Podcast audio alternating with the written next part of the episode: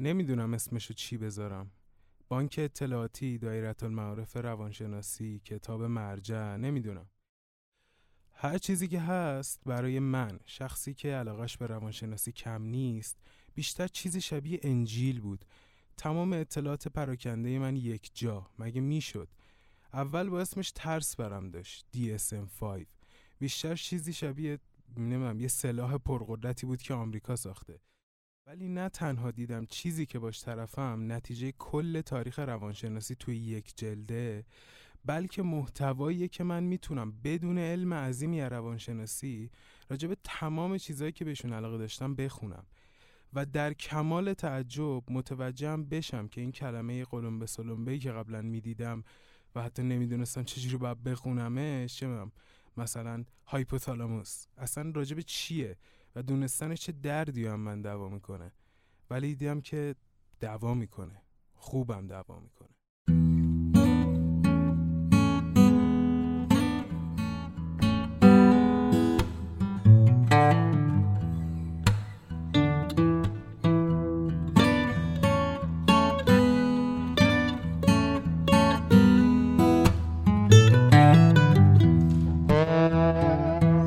سلام و درود دوستان، خیلی خوش برگشتین. اینجا پادکست PQه.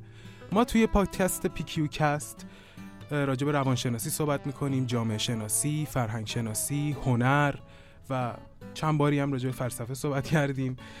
و من پارسام، منم احمد رضام و موضوع پادکست امروز کتابیه به اسم DSM-5. البته حالا موضوع اپیزود کلن راجع به DSM-5 نیست. DSM-5 هم یک قسمت عظیمی از اپیزوده، منتها ما بیشتر میخوایم به سه دسته اختلال به نامهای الف، ب و جیم بخونیم که هر کدوم از این دسته ها یه سری اختلالاتو دارن که حالا توضیح میدم در موردشون. پارسا جان اگه لطف کنی راجع به DSM-5 اطلاعات بدی ممنونت میشم. اوکی، من فقط قبلش منابعی که رفتم ازشون تحقیق کردم رو بگم، عالی میشه. آقا یکی از منابعی که توشون تحقیق کردم همون کتاب DSM-5 راهنمایی تشخیصی و آماری اختلالات روانیه، نشر سخن. یک کتاب دیگه متن تجدید شده همون کتابه که همون سال و همون ناشر نشرش داده. و کتاب بعدی آسیب شناسی روانی بر اساس DSM-5 که ترجمه و تالیف آقای مهدی گنجی بوده و با ویراستاری آقای حمزه گنجی. ولی خب من الان راجع به DSM-5 یک سری اطلاعاتی بهتون میدم. خود کلمه DSM-5 یا DSM-V که همون عدد 5 به یونانیه در اصل، مخفف Diagnostic and Statistical Manual of Psychiatric Disorders که ترجمهش میشه نسخه 5 راهنمای تشخیصی و آماری اختلال‌های روانی که توسط انجمن روانپزشکی آمریکا یا همون APA هم به طور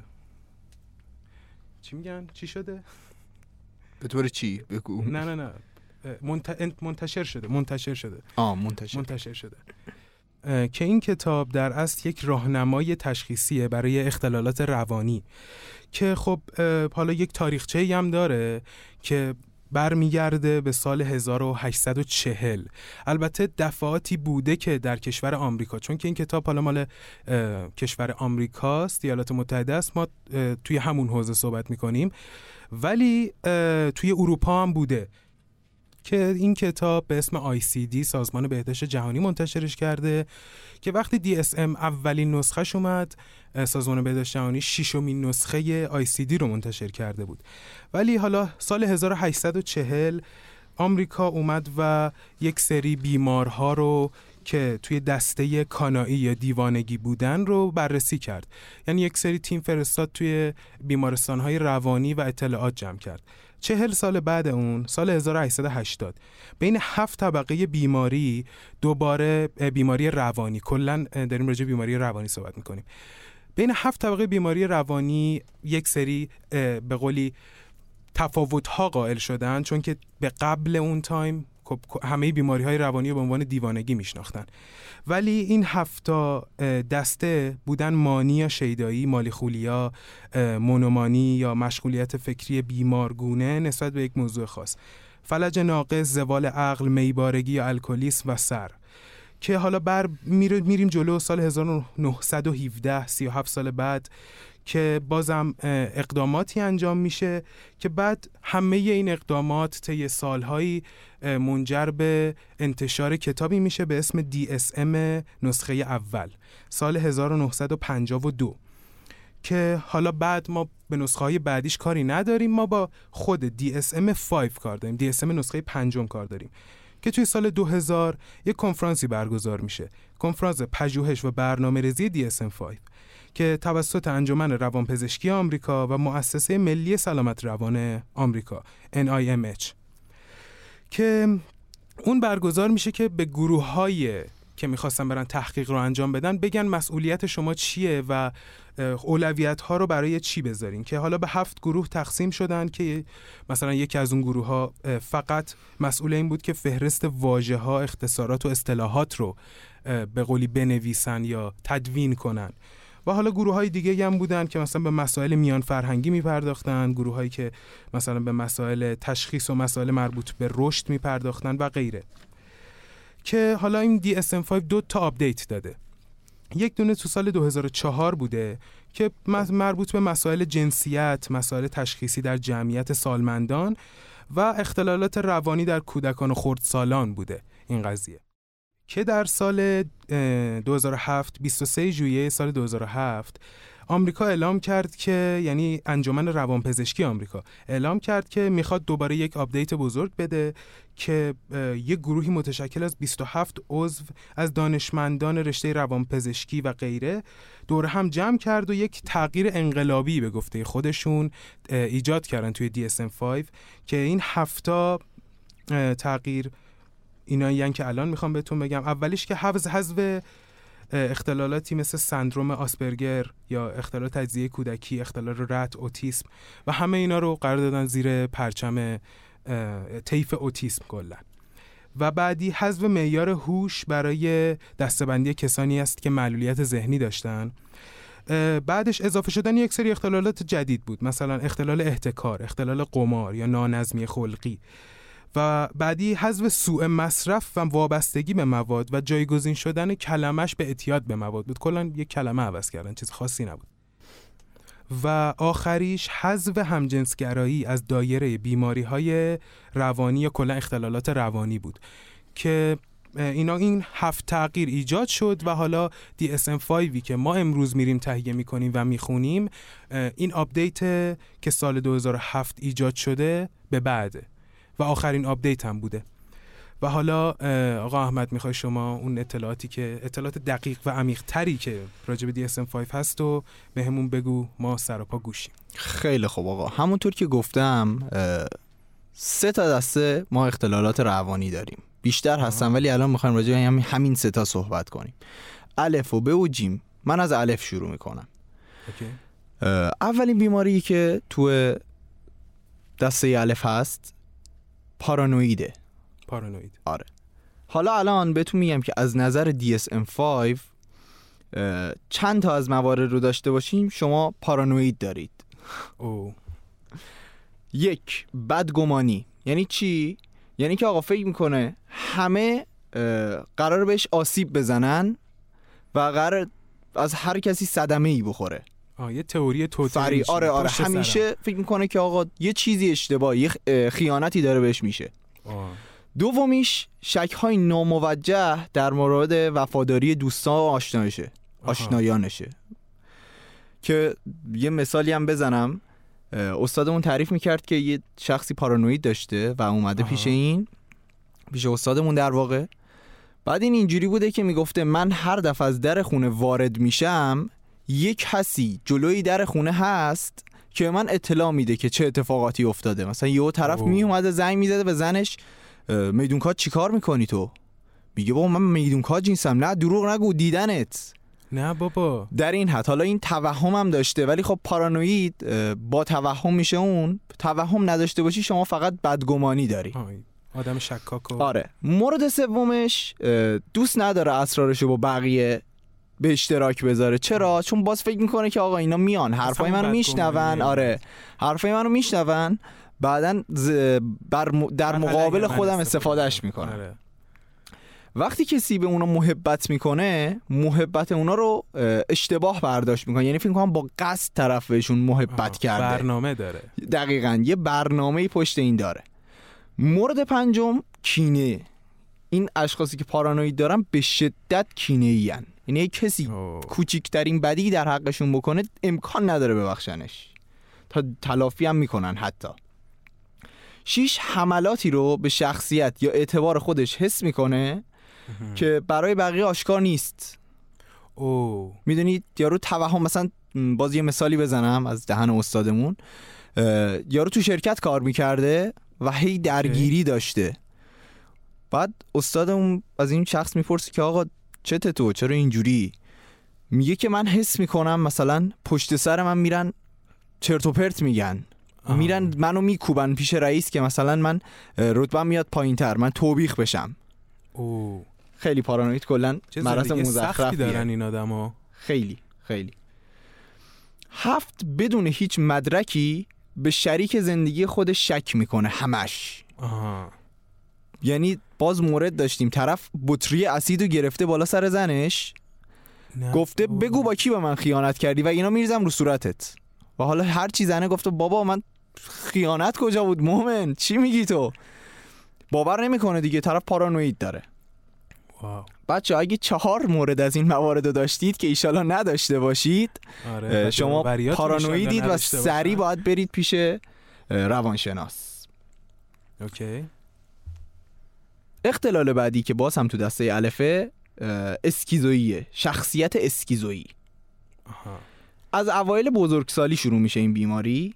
اوکی. و اینم اگر 4 تاشو داشته باشید شما این اختلال شخصیتی رو داریم. 1 روابط صمیمی و آره، نه لزوما روابط عاطفی، آره کلا هر جور روابطی رو دوست نداره، یعنی حتی با اینکه عضو یه خانواده است حال نمیکنه. میدونی کلا دوست داره خودش باشه، عقاب تنهایی باشه و یه گوشه واسه خودش، یه گوشه واسه خودش بگذرونه تایمشو. این مورد یکم عجیبه، ولی ترجیح میده رابطه جنسی نداشته باشه، از رابطه جنسی خوشش نمیاد. خب از تجربیات جنسی هم لذت نمیبره، فقط از یک سری فعالیت‌های خاص خوشش میاد، دیگه کار نداره، فقط یه سری چیزای محدود است که میتونه خوشحالش کنه.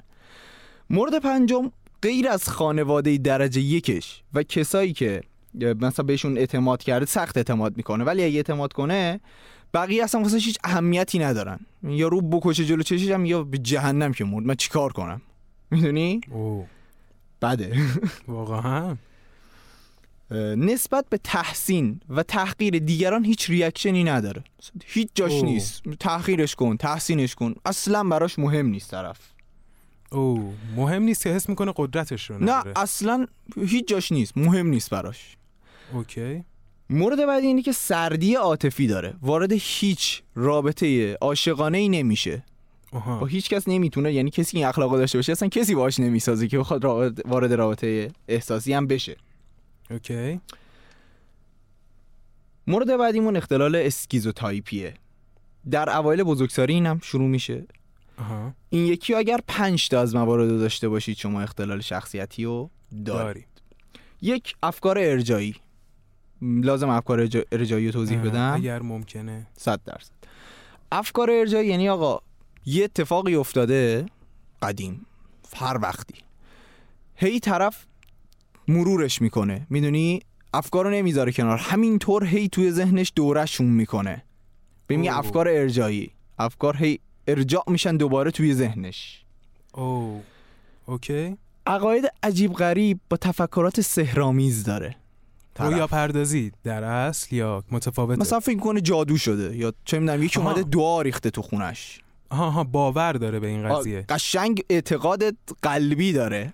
اوکی. که اینجوریه. تجربیات ادراکی غیر عادی، از جمله خطاهای حسی. مثال بزنم، طرف میاد به شوهرش میگه آقا خونه ما جن داره. اوکی. مرد میگه پدرت خوب مادرت خوب، جن کجا بود؟ میگه نه نگاه کن من حس میکنم مثلا چنگ زده پامو، میخواست پای منو بکشه. توهم لامسه میتونیم بهش بگیم، توهم لامسه دارن، حس میکنن که یه حمله ای بهشون انجام گرفته. اوکی. سوء ظن دارن. سوء ظن. آره، و اندیشه پردازی‌های پارانویدی دارن تا یه جایی. حالا به اندازه پارانویدیا شکاک نیستن، ولی خب این افکار رو دارن دیگه. اوکی، اوکی. عاطفه نامناسب یا مهار شده دارن، یعنی یا به این نفر خیلی محبت میکنن به صورت نامناسب، یا کلن یارو میذارن کنار. او از دوور بوم میافتن همزمان. دقیقاً. رفتار یا ظاهری دارن که برخلاف عرف اجتماعیه. لباسای عجیب غریب، تیپای عجیب غریب دارن، مخصوص خودشونه. اوکی. دوست صمیمی و محرم اسرار ندارن. کلا با هیچ کس در میون نمیذارن و همین ممکنه یکم روز به روز حالشون رو بدتر کنه، چون که حس میکنم تو خودشون ریختن یه همچین قضیه‌ای خیلی ممکنه خطرناکتر از این چیزی باشه که اگه یه رفیق داشتن میبود. میدونی چی میگم؟ اگه یه کسی که بهش میگفتن حداقل اینجور چیزا رو کمن دیگه، میدونی، نه که نداشته باشن، خیلی کم دارن. مورد بعدی اینه که اضطراب اجتماعی بیش از حد دارن. اوکی. یعنی در برخورد با جامعه مضطرب میشن. آفرین، دقیقاً. ولی تیپ عجیب غریب هم میزنن، خیلی عجیبه. آره. اوکی. اختلال بعدی شخصیت نمایشیه. این شخصیت نمایشی خیلی به درد میخوره بچه‌ها، گوش بدید که ممکنه یه سری رازها براتون آشکار بشه. شخصیت نمایشی هم اوایل بزرگسالی شروع میشه و اگر 5 مورد رو داشته باشید این اختلال رو داری. خب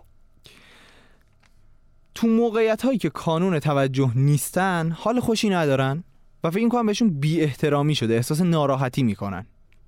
تعامل با دیگران رو اغلب با رفتارهای نامناسب و اغواگری ها و تحریک های جنسی همراه میکنن. چیز عجیب غریبیه. مثالم دارم براش ولی ولش کن. یا میخوای بزنم؟ بزن، اینجا همه خودمونی. خیلی خوب، بذار یه دو مورد دیگه هم هست اینو بگم، ستاشو با هم مثال بزنم چون ستاش تو همین لول. آره، یه دونه دیگه، یه مورد دیگه هم هست که شبیه به این مورده ولی این مورد نیست. آره. ادامه بده. سریع هیجان زده میشن و به سرعت اونو ابراز میکنن. چی میگم دیگه؟ دیدی یه سریا همون لحظه عصبانی میشن سر هیچی ها، میدونی، سوء تفاهم براشون. آره. یهو یارو قاطی میکنه دیگه، اصلا هیچ. برای جلب توجه از مقوله های جسمانی استفاده میکنن.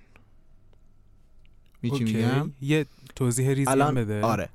ببین مثلا اگر شما آشنایی دارید توی فامیلتون، توی خونتون که همش یه جاش درد میکنه، این داره از مقوله های جسمی برای جلب توجه استفاده میکنه. این چی میگم؟ طرف هیچیش نیست ولی هی میگه من مریضم. 2 دقیقه میری خونهشون مهمونی، آسفالت میشی، مثلا میاد میگه وای من با این دستم در دلمه درست کردم، نمیدونم سوف درست کردم، فلان درست کردم، که هی منت میذاره ولی میخواد دیده بشه. و دهن شوهراشون سرویسه چون 24 ساعته تو بیمارستان و این ور اونور دستشون گیره. اوکی. خیلی کلی صحبت میکنن و وارد جزئیات نمیشن. یار کلیه. آره. چیز خاصی نیست. هیجان ها رو به صورت ساختگی و اقرارآمیز اجرا میکنن. مثلا طرف میره تو دستشویی یه سوسک میبینه. خب اوکی. حالا ما میگیریم تو این شرایط کسی خونه نیست، خودش تنها سوسک رو دیده، حالا هر کاری کرده. اوکی. شوهر از سر کار میاد خونه، میگه که وای فلانی مثلا رفتم تو دستشویی حواسم نبود که مثلا داشتم سرامیکا رو میشستم، 15 تا سوسک یهو دیدم 15 تا سوسک 200 متری از در و دیوار اومدن پایین. میدونی، اقرار آمیزه. باز اینم به خاطر جلب توجه ها. ببین اصلا اسم اختلال شخصیت نمایشیه. طرف هر کاری که میکنه دنبال اینه که توجه ها رو بخره. اوکی. 7 تلقین پذیرن. خیلی تلقین پذیرن. هر چی هر موجیو بهشون بدی اینا سری میگیرن، سری مود عوض میکنن. این مورد هشتم من فکر می‌کنم خیلی‌ها داشته باشن. اوکی. البته آدمای عجیب غریب. باشه. مورد هشتم روابطو صمیمیت‌تر از اون چی که هست فکر میکنن. میدونی؟ او بله دقیقاً من مطمئن که متوجه شدم. آره. منظورت چیه؟ دو دفعه طرفو دیدی، دفعه دوم میاد دست میندازه گردنت، قربونت برم الهی داشی من، مثلا من بچگی دوستت داشتم. اوه آروم باش دو دقیقه، اینم دست خودش نیست بنده خدا. روابطو صمیمیت‌تر از اون چیزی که هست میبینه. آره. اختلال بعدی ما اختلال شخصیت خودشیفته است. اوکی. این خیلی جالبه بچه‌ها. ببین جالب. این اختلال شخصیت خودشیفته حالا الان که یه ذره جامعه پیشرفت کرده اغلب با درونگرا بودن اشتباه گرفته میشه. هیچی میگم چون علائمی که داره خودشیفته و منزوی، حالا اونم بعداً توضیح میدم، ضد اجتماع در اصل. طرف اینو میذاره رو حساب درونگرا بودنش. یه حالت لیوایی داره، لیوایا کرمنی داره ها؟ نه این خیلی بدتره. من بذار موارد رو بگم قشنگ متوجه میشی که زمین تا آسمون فرق داره. اوکی. بزرگترین شاخص این بیماری اینه که فرد فکر میکنه خیلی آدم خفن و بزرگ، دماغ فیلفته، خداییه. مورد داشتیم طرف تو بیمارستان گفته که صبح آفتاب با من طلوع میکنه و شبا که من میخوام با من غروب میکنه. من مثلا پیغمبرم، من حضرت فلانم. اوکی. اینقدر طرف خودشو بالا میبینه. عجب. این هم اوایل بزرگسالی اتفاق میفته. و 5 تا از این موارد رو داشته باشید این اختلال رو دارید. بله. همونطوری که گفتم خب اولین موردش اینه که شخص احساس بزرگی میکنه. اوکی. خود بزرگ بینی داره. آره خود بزرگ بینی داره. 2 خیال پردازی راجع به قدرت و موقعیتی که توش قرار داره. دقیقاً مثالی که زدم. طرف میگه آفتاب با من میره میاد پایین، من ستون این زمینم. مورد بعدی اینی که باز فکر میکنه آدم استثنایی، کلا آدم استثناییه. کل مواردم همینه. DSM-5 هیچی دیگه نتونسته در بیاره. آره فقط اسما رو عوض کرده، تکرار کرده. آره دقیقاً. مورد بعدی اصلا احساس همدلی نداره این شخص. اوکی. هیچ کلا براش مهم نیست تو چه اتفاقی برات میفته، خودش مهمه فقط. هیچ همدلی باهات نشون نمیده. اوکی. پس اصلا هیچ ربطی هم به لیوایا کرمن عزیز نداره. نه هیچ. مورد بعدی به دیگران حسادت میکنه یا فکر میکنه اونا بهش حسادت میکنن. میدونی میگه مثلا چه میدونم چون من این تو میای اینجا مثلا دم در رد میشی، در رو وا میکنی میخوره به پاش. میگه که این چون مثلا من خیلی آدم بزرگیم حسادت کرده به من، در رو زده به پای من. اینجوریه از هرسش مثلا. دقیقاً. خب من این آدمو دیدم، از این دسته آدمو زیاد دیدم. مورد نهم هم که اصلا از هرمن الشمس آدم متکبریه. برای کسی هم ارزش قائل نیست، احساس پشیمونی هم نداره، تحریک‌های تنشی هم داره، کارهای بی‌منطق هم تا دلت بخواد انجام میده. کلا برای جامعه آدم کم مصرفه، میدونی گوشه‌گیری حساب میشه که کلا به درد خاصی نخورده تا حالا من بقیه رو گفتم در اوایل بزرگسالی. این یه سنی داره، این از 15 سالگی خودشو نشون میده. رفتارای سلوک آمیز فرد نشون میده خودش، یعنی این که مثلا میره تو مدرسه سلاشقال مدرسه رو آتیش میزنه، ماشین یه نفر رو آتیش میزنه. رفتارش سلوک آمیز نشون میده خودش و بعدن تبدیل به این اختلال میشه. دقیقاً. اوکی. بچه‌ها راستی یه چیزی و من حواسم نبود، دست این نمایشی و این خودشیفتگی که من گفتم تو دسته بیان. ما دسته الف رو از بعد اسکیزوتایپی دیگه تموم کردیم. ما رو بردی توی دسته بی و بهمون نگفتی. دقیقاً اصلا حواسم نبود، انقدر که این مبحث عجیب و جذابه. اوکی. اختلال بعدی ما اختلال شخصیت مرزیه. شخصیت مرزی. شخصیت مرزی، آره، که الان راجبش قشنگ میخونیم. رفتارهای تکانشگری دارن. تکانشگری، تا حالا این کلمه رو نشنیده بودم، معنیش هم نمیدونم. ببین تکانشگری، ببین خود تکانش یه چیزی جالبیه بهت بگم.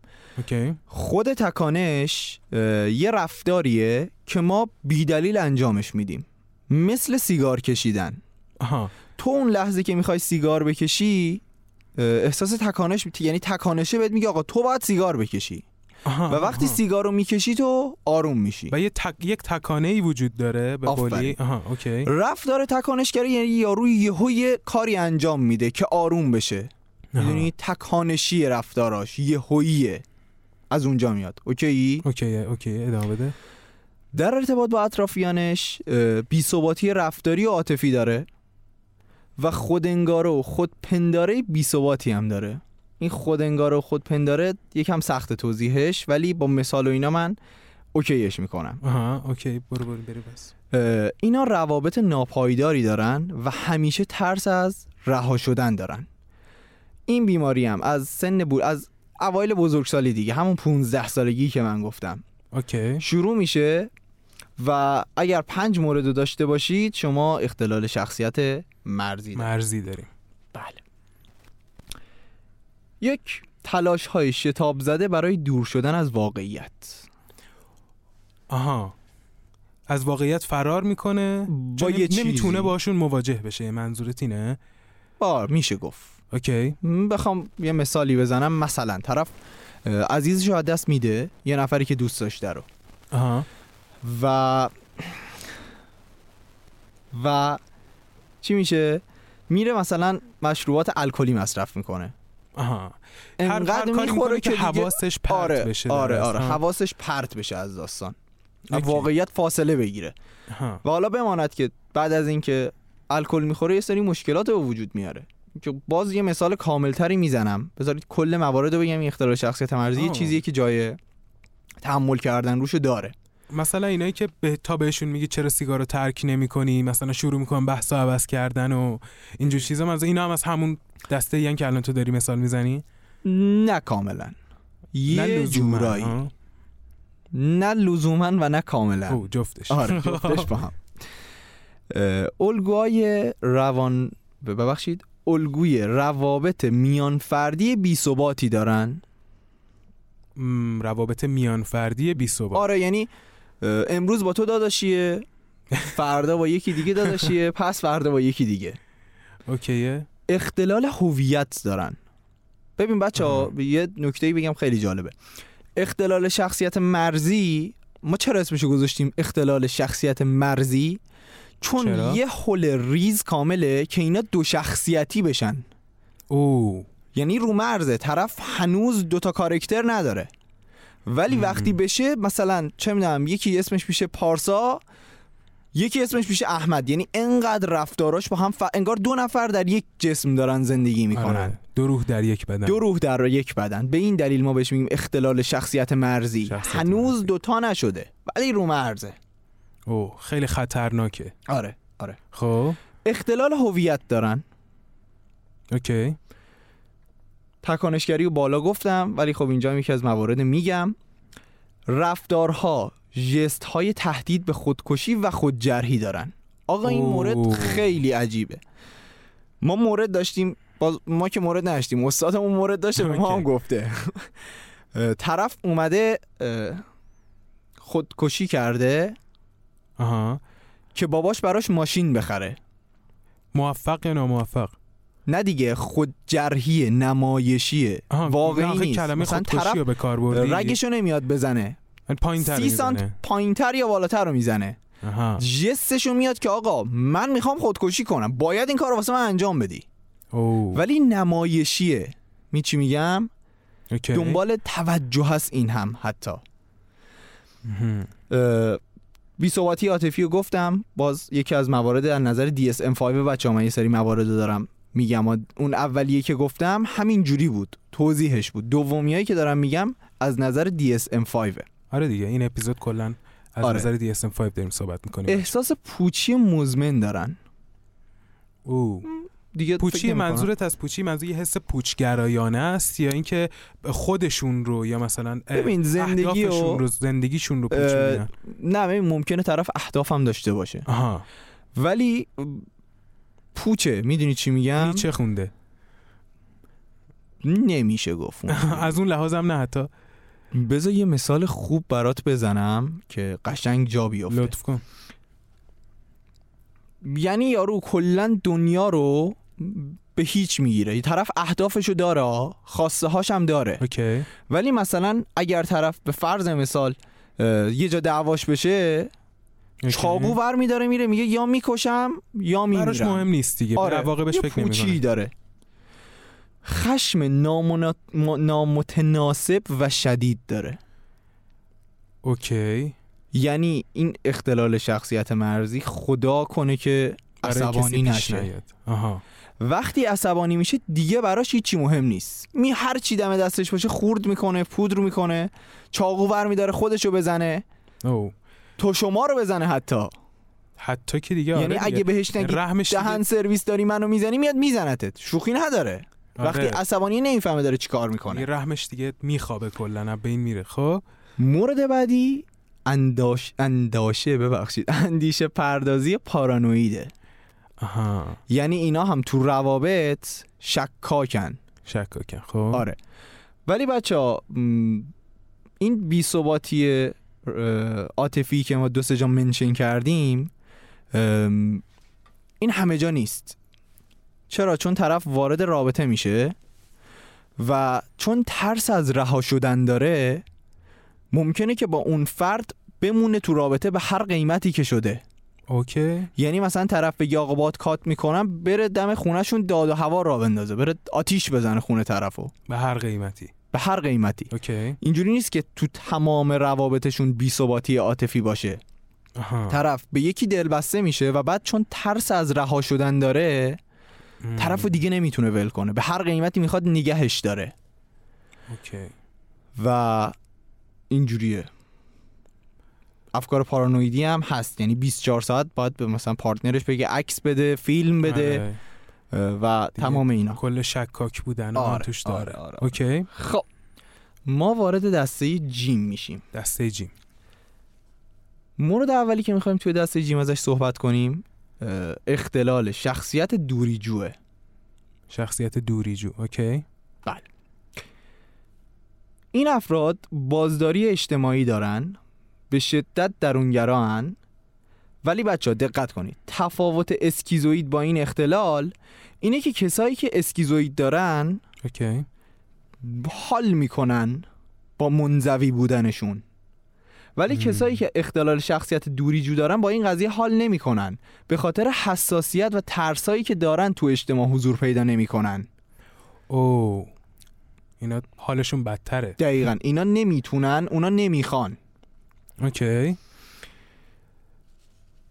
ولی در عین حال که اینا نمیتونن ارتباط برقرار کنن میل شدیدی به محبت کردن دارن و از اون طرف ترس از ریاکشن‌های منفی دارن.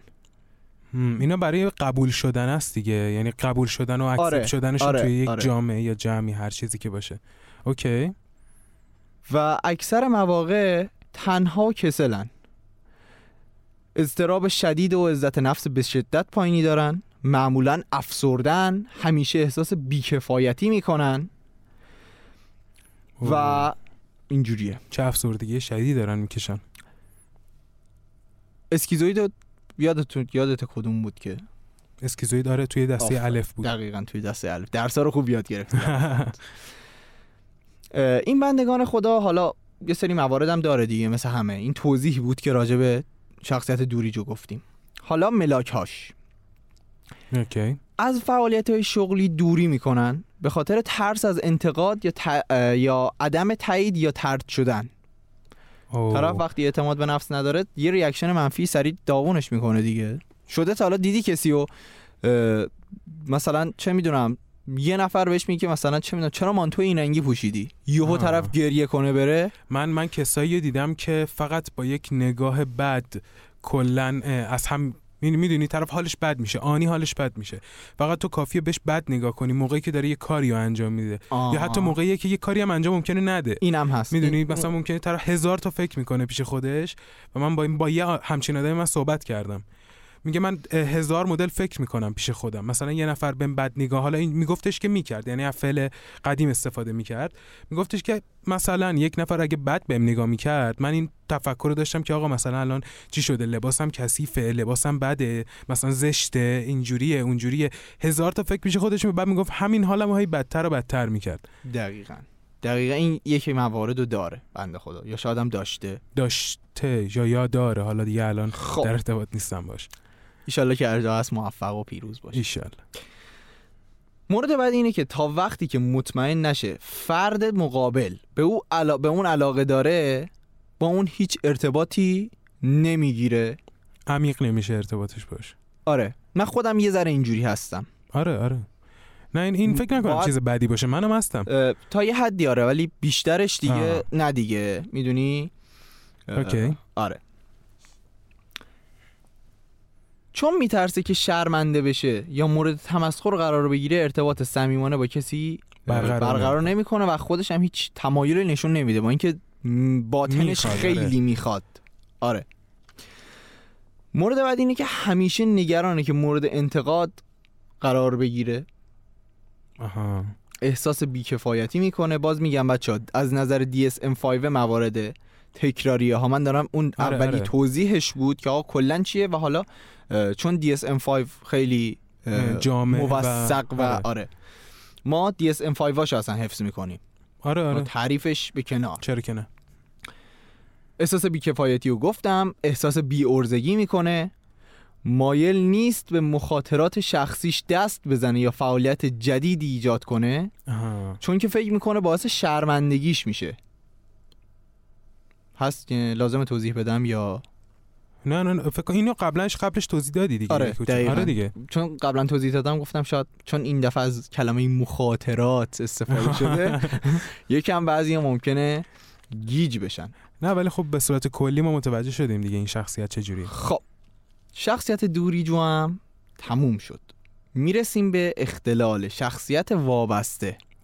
اوکی این هم توی دسته جیمه و بچه‌ها من واقعا برای کسایی که این اختلالو دارن ناراحتم، مخصوصا توی کشور عزیزمون ایران.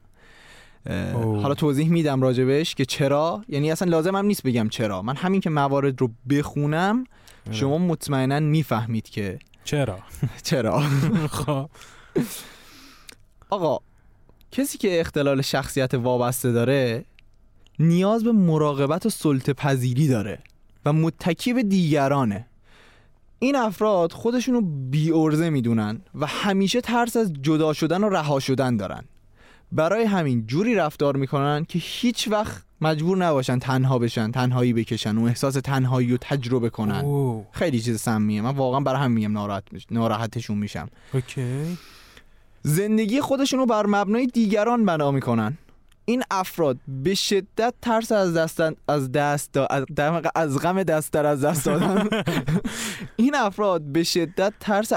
دادن دارن. اوکی. آها همون آدمایی که بیشتر برای رضای بقیه شروع میکنن یه کاری انجام دادن دیگه. معمولا این آدما اونجوریایی که ما حالا دیدیم، بعضی هم ندیدن، حتما توی اینترنت و فضای مجازی ما دیدیم که همش دارن میگن که آقا کارهایی که داری میکنی به خاطر خودت بکن، کارهایی که داری میکنی برای رضای خودت انجام بده، نه بقیه اصلا براشون مهم نیست تو چی کار میکنی و اینجور صحبت ها. بله این بنده خداها همچنان به سختی میتونن تصمیمات روزمرهشون رو بگیرن، کلا بدبختن. این اختلال در اوایل بزرگسالی شروع میشه و بازم اگر 5 مورد از این ملاکایی که DSM-5 گفته رو داشته باشید شما این اختلال شخصیتی رو دارید. و به نظر من سریعاً مثلا همین الان که اینو گوش دادید اگه دیدید دارید برید تراپیست وقت بگیرید، خیلی اذیت کننده است. بدون مشورت از دیگران نمیتونن کاری رو انجام بدن، به شدت وابستن. طرف همش نیاز داره که تو همه چیز یکی نظر بده بهش، نظر اون شخص رو بخواد. نیاز داره که دیگران مسئولیت‌های مهم زندگیش رو به عهده بگیرن، خودش از عهده هیچ کاری بر نمیاد. در ابراز مخالفت میترسه. آها، یعنی نمیتونه مخالفت بکنه.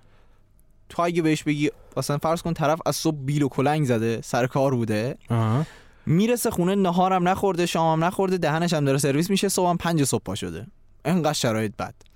تو زنگ میزنی بهش میگی آجی مثلا بریم کوه، طرف چون نمیتونه نه بگه میگه اوکی و با همون حال میاد باهات کوه.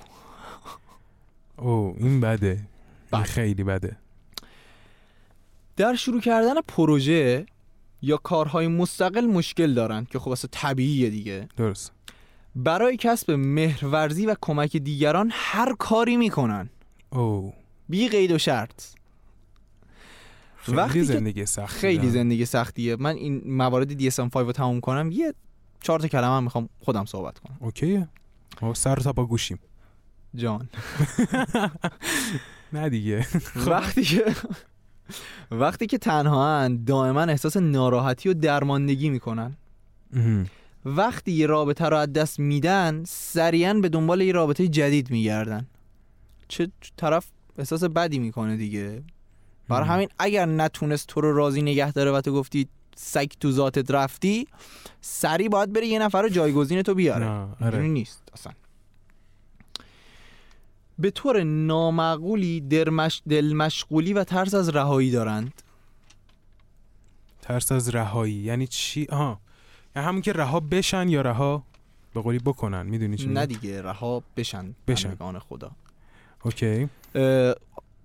ملاک‌های DSM-5 تموم شد. آها، اوکی. بچه‌ها این اختلال شخصیتی یه ذره شبیه به مازوخیسمه. مازوخیسم ها هم همین جوری هن. دوست دارن که درد بکشن همیشه. او. و از این جهت اینا رو با هم اشتباه نگیرید. مازوخیسم و اختلال شخصیت وابسته دوتا چیز جدا هن. آره. ما فکر کنم توی کدوم اپیزود راجع بهش صحبت کردیم؟ راجع به مازوخیسم؟ آره.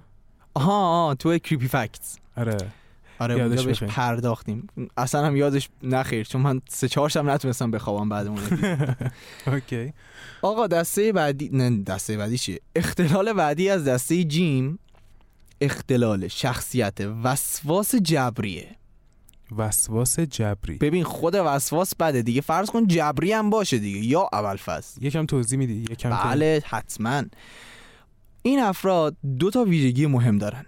یک، به شدت کمالگران. کمالگرای سقف. تو کمالگرایی خیلی دوست داری پارسا. من دوست ندارم، من میگم خودم کمالگرام و دوستش ندارم. خیلی کمالگرایی صحبت میکنی به هر حال راجبش، اینجا به عشق تو کمالگرایی استفاده کردی. اوکی. دوم، نگرانی مفرط در حفظ نظم و کنترل دارن. همیشه باید همه چیز OCD دارن.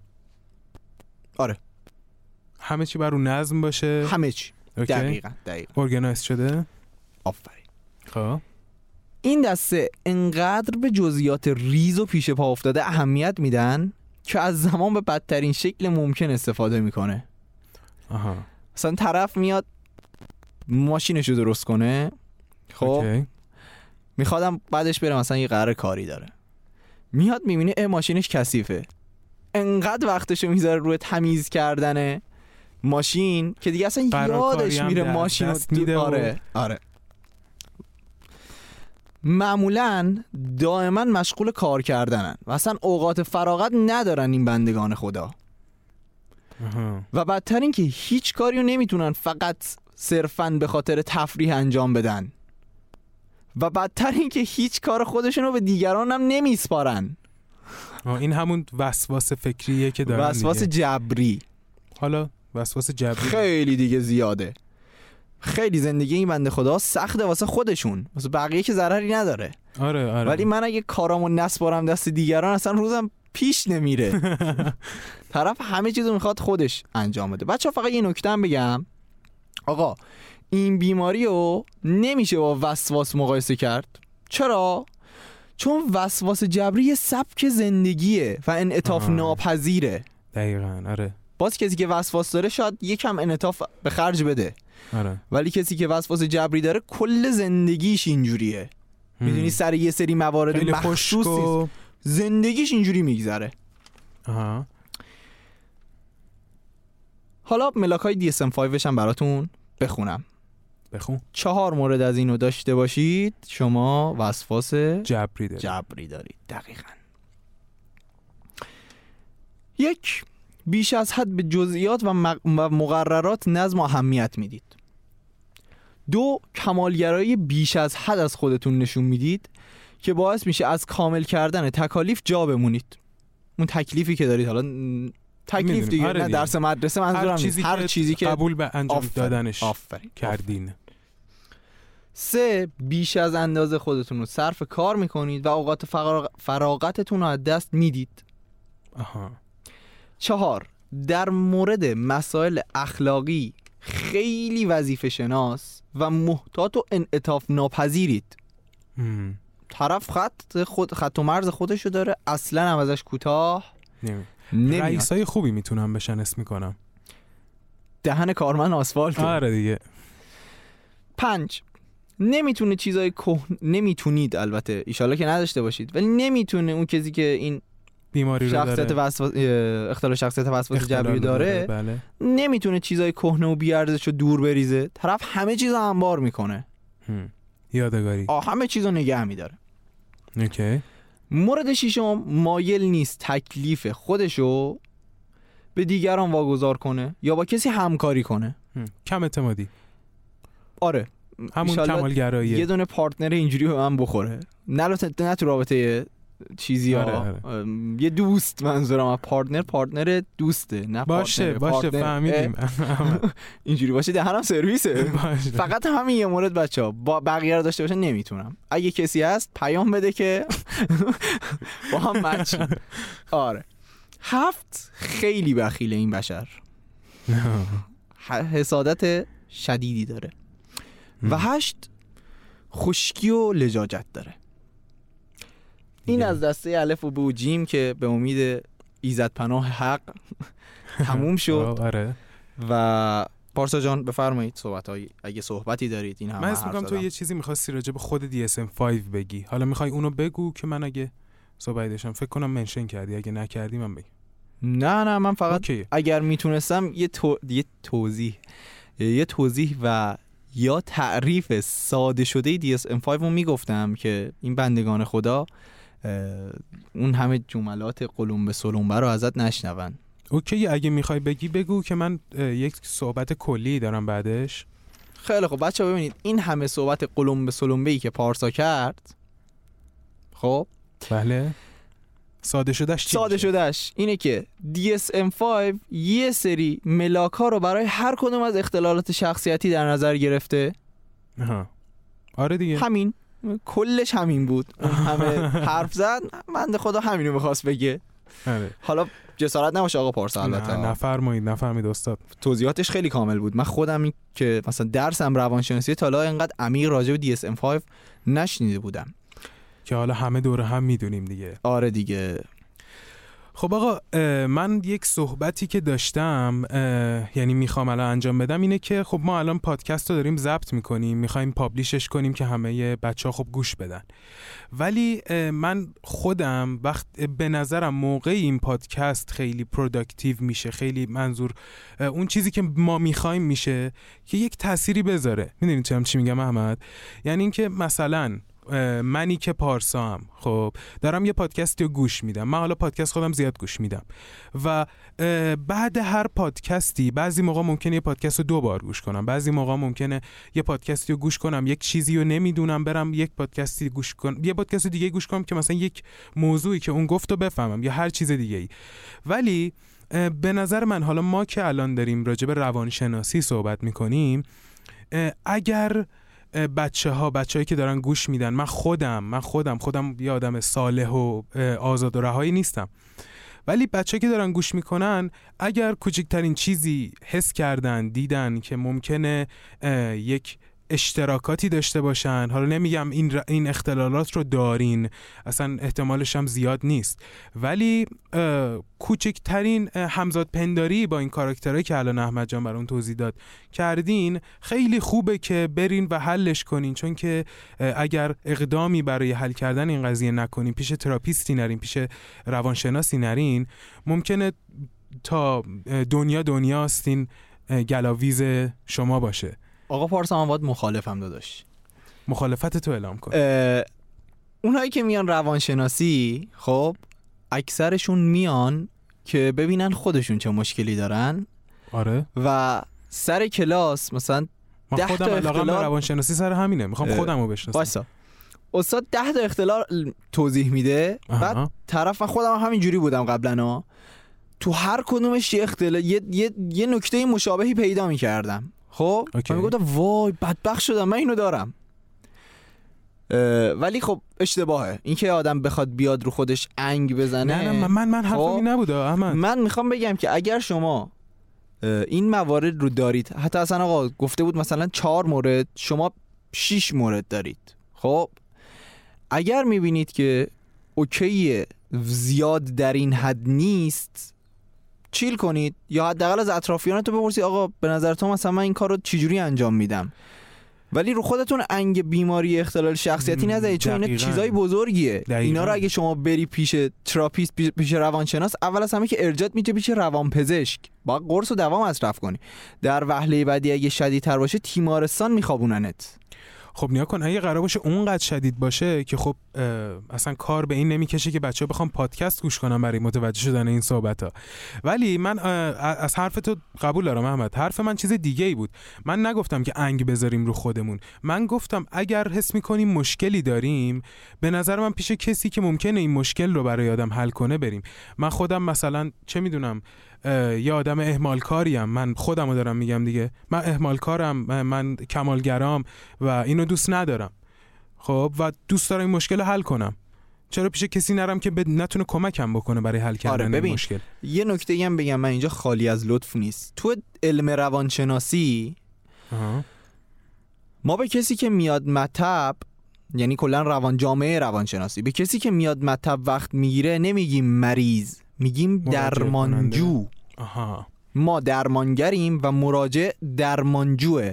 درست. چرا؟ چون روانشناسی مثل سرماخوردگی نیست که مثلا طرف سرما بخوره بره دکتر فلان نسخه رو براش بنویسه، اینا رو مصرف کنه و خوب بشه. شما وقتی میری پیش روانشناس، حالا اگه اختلال واقعی داشته باشی، اولا که خودت باید بخوای بری، یعنی کسی به زور نمیتونه ببرت، خودت دلت واسه خودت باید بسوز، دنبال درمان باشی. و نکته بعد این که چیزایی که دکتر میگه رو باید انجام بدی. واسه همین ما میگیم درمانجو. اختلالات، مشکلات روانی و ذهنی، رفتاری منظورمونه که ذهن طرف مشکلی داشته، مغزش نه، ذهنش، فضای فکریش. وقتی همچین چیزی مشکل داشته باشه خودت باید به خودت کمک کنی. درست. اینجوری نیست که دکتر واسط نسخه بپیچه و تو مصرف کنی. نیست دکتر و حتی نسخه بپیچه.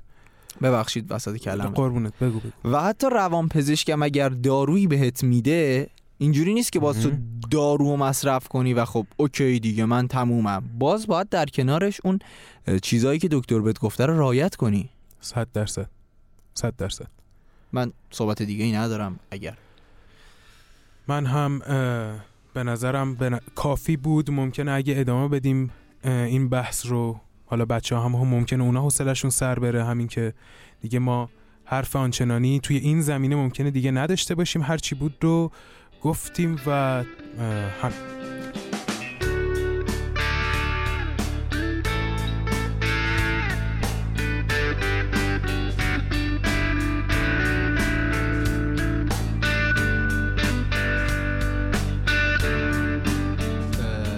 یه چیزی هم بگم بچه ها، اگر از این دسته اپیزودها لذت میبرید و دوست داشتید حتما فیدبک بدید که ما بدونیم و کانتنت های بیشتری و اینجوری تولید کنیم.